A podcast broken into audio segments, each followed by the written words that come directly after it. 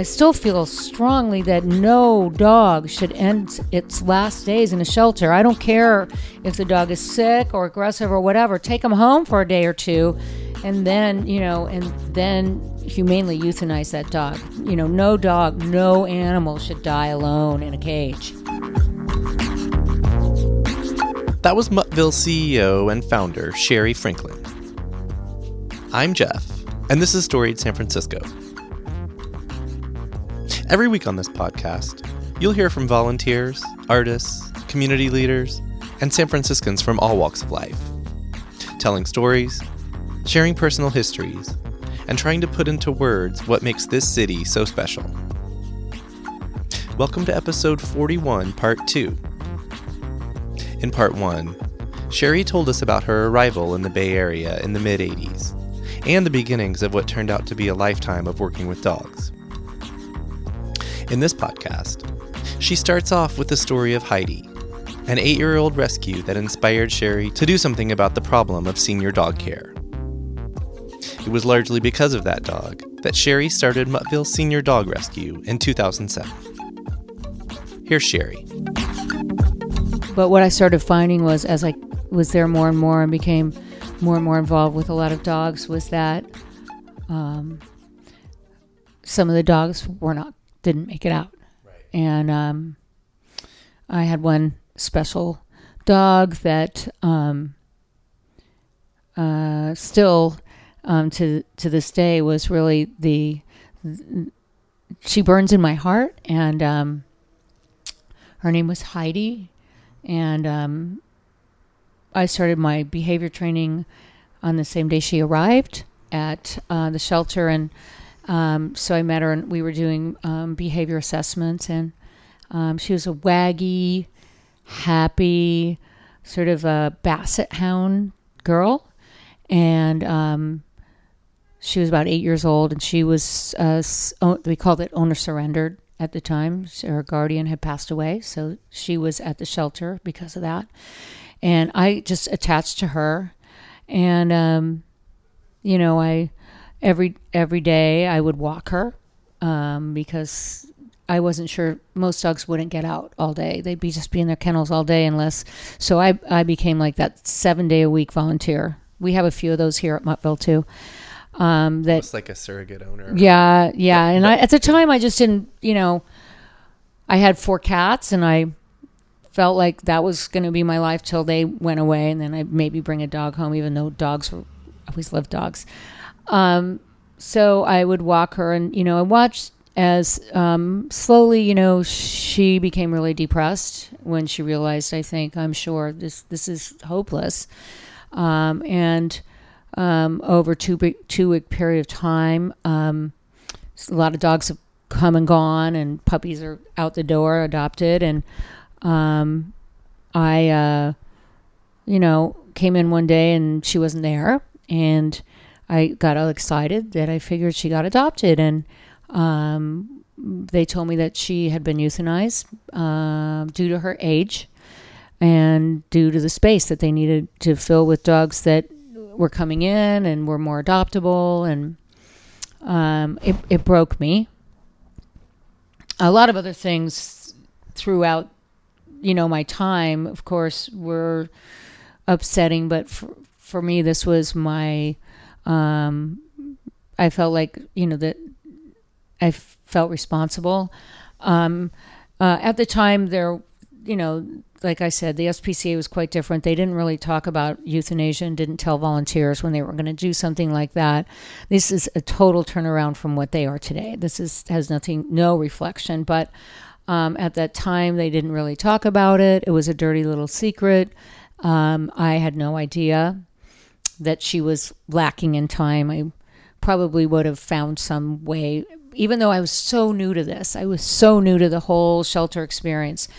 Um, but that started me down my road and that is my story of um, the very beginning Do you have pictures of Heidi or anything? i don't have any pictures of heidi except burnt into my brain and my heart And that's a good place for them. yeah I just, I yeah i know well had i known of course there would I, there would have been a lot more of Heidi, there would have been, you know, there would have been more life left. There would have been years. But right, like physical representations, but they're also, but also Yeah. clearly she's still she's still very alive for do. me and uh, alive um, and because of her and or because of that experience a lot more dogs are alive today yeah uh, a lot more heidi's we get to save. Mhm. ripple effect. a very her very large ripple effect.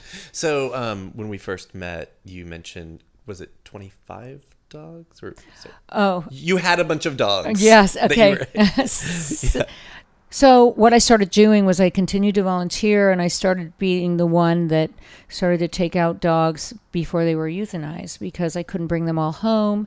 I wanted to make sure that instead of people saying no don't walk that dog it's going to be euthanized i'm like that's why i'm walking this dog i'm going to take him for a hamburger and i'm going to make sure he gets lots of love But with Heidi, um, you said you and other volunteers didn't know, and that was kind of Yes, that's that was kinda- a- how, how did you kind of wedge well, yourself in there? I, I was pretty upset, and you know, I, I I made waves a lot. I think there were a lot of people there that none of them are there today that didn't like me too much. Um, you could say make waves, or you could just say you, you make shit happen. I made shit happen. I I got upset a lot.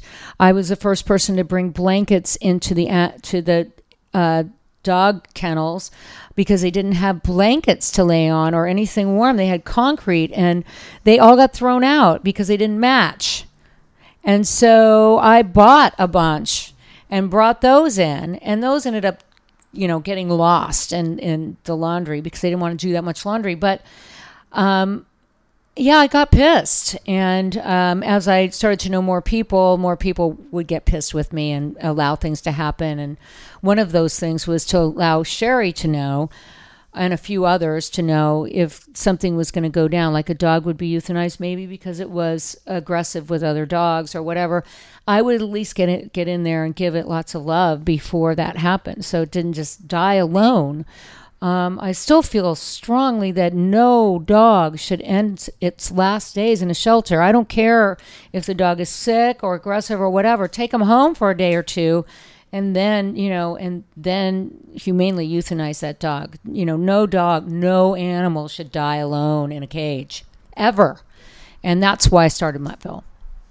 so how? But yeah, You got, you got to Rough, see the rough. animal in me. Yeah. Well, I think things have changed a lot in the um, animal sheltering world in certain areas. I mean, definitely in San Francisco. I mean, we have the best, we have like great animal welfare here in this city. So um, times have changed so much. I mean, there's still a lot of work to be done, and there's still places where this happens on a daily basis in California. So, you know, there's a lot of work to be done, and I think we're we're doing we're we're making dents. We're definitely making inroads. Okay, back to the 25 dogs in my house. Um, so um, I started taking dogs home one at a time, um, and finding them homes, and that wasn't enough. So over the years, I started to make my plans to start a nonprofit, and that's how Muttville became.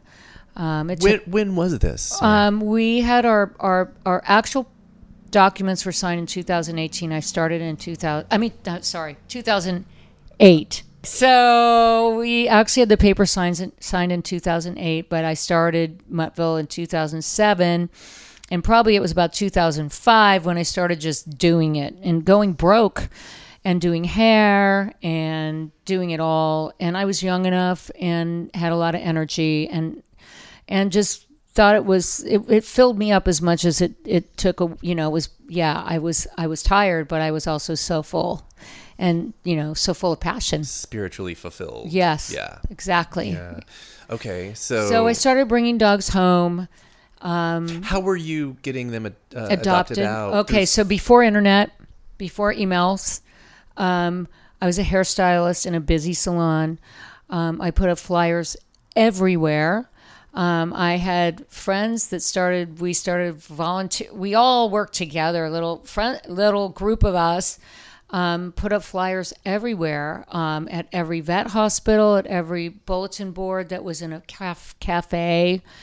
Um, we um, that was how I first started. Then I started going um, from my house with a group, and we I got a, da- a van donated, and we go to the corner of 18th and Castro Street and um, set up shop and adopt out um, d- dogs um, there.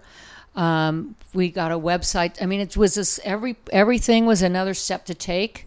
We had our first fundraiser at El Rio, yeah, um, in 2008. Or what say 2007, probably or 2008, right when our we got our paperwork, um, and you know we raised I think twenty five hundred dollars, and that covered some of our vet costs. You know, pretty much out of pocket for a while. Um, uh, it was a slow grow, but slow to grow it, but it touched so many people.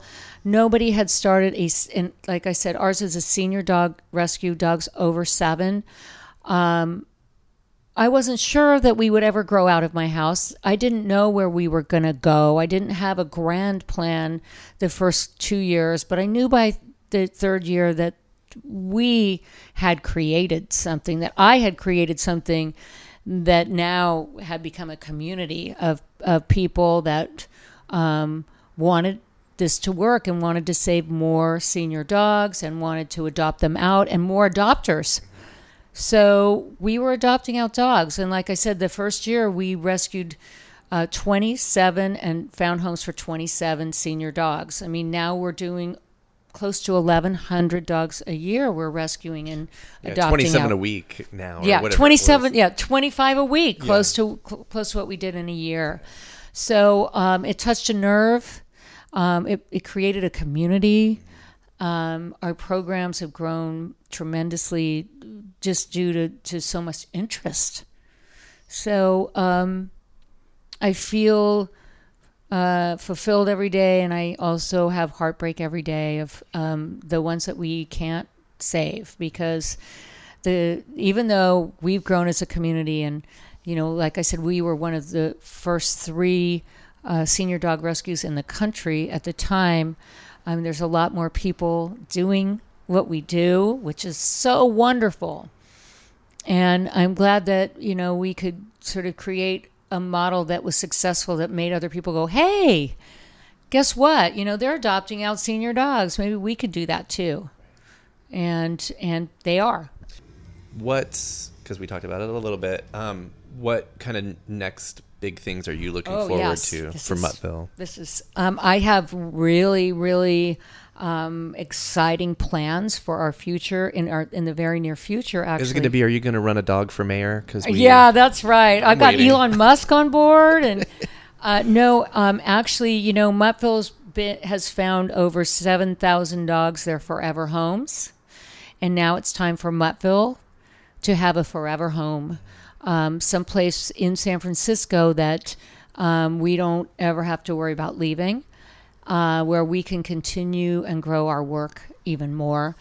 And we are going to buy a building and uh, create a new model for animal sheltering, which is what we've been doing here, but sort of in, in, in our own way, because we'll actually be able to create our space um, with uh, a cage free environment that is super human friendly as well as animal friendly, so that when people come, they aren't afraid to come, they want to come, and they leave happy instead of sad. Um, they might be sad that they aren't taking home every dog, Who are you talking about there? but they don't have to leave sad for the animals because all the animals there will be happy. Uh, we'll all have um, our veterinary care done under our roof, um, where we can do our humane education and work with children and continue our work with our seniors and Cuddle Club, which is our Seniors for Seniors program, which we uh, love so much and, and really feel like that's part of our major part of our community. So, um, yeah, Muttville's forever home.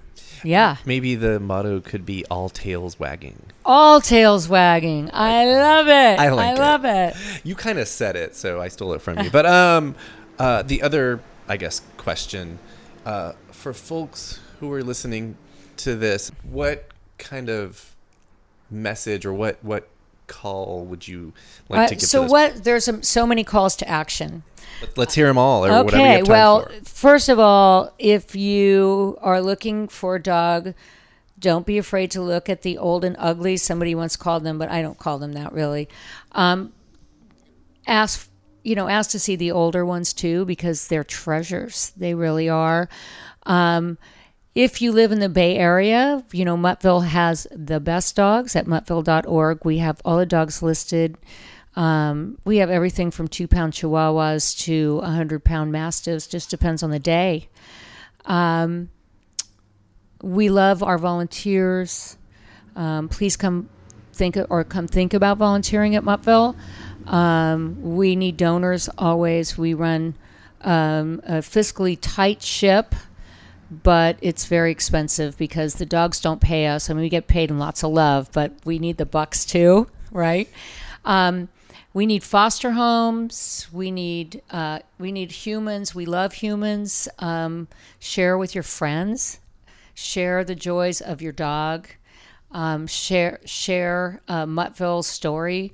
Um, come visit us every weekend. We're here. We're open. We have open house Saturday and Sunday. You just come by for a visit, and you'll get to feel the love. Do you take donations of anything besides money, like you know supplies or uh, food yes. or anything? There's certain things that we always need. We always need high quality canned food because a lot of our dogs do not have teeth. Um, we always need um, harnesses. We're always running low on harnesses and leashes because every dog that we send home, we send home with a well fitted harness and leash. So the more dogs we adopt out, the more harnesses a we good need. problem to have. It's a good problem to have, but we always need harnesses, leashes. We have a wish list on our website as well. It's on our donate page. Um, so we always t- we love we love our donations. Um, so depending on what you have, you know, like we need we need blankets. You know what I mean? Those kinds of things too. They don't need to match. They don't need to match. We love yellow though. Oh, okay. Okay, so yellow's good. It's a good thing to know. It's part of uh, Muttville's colors are yellow.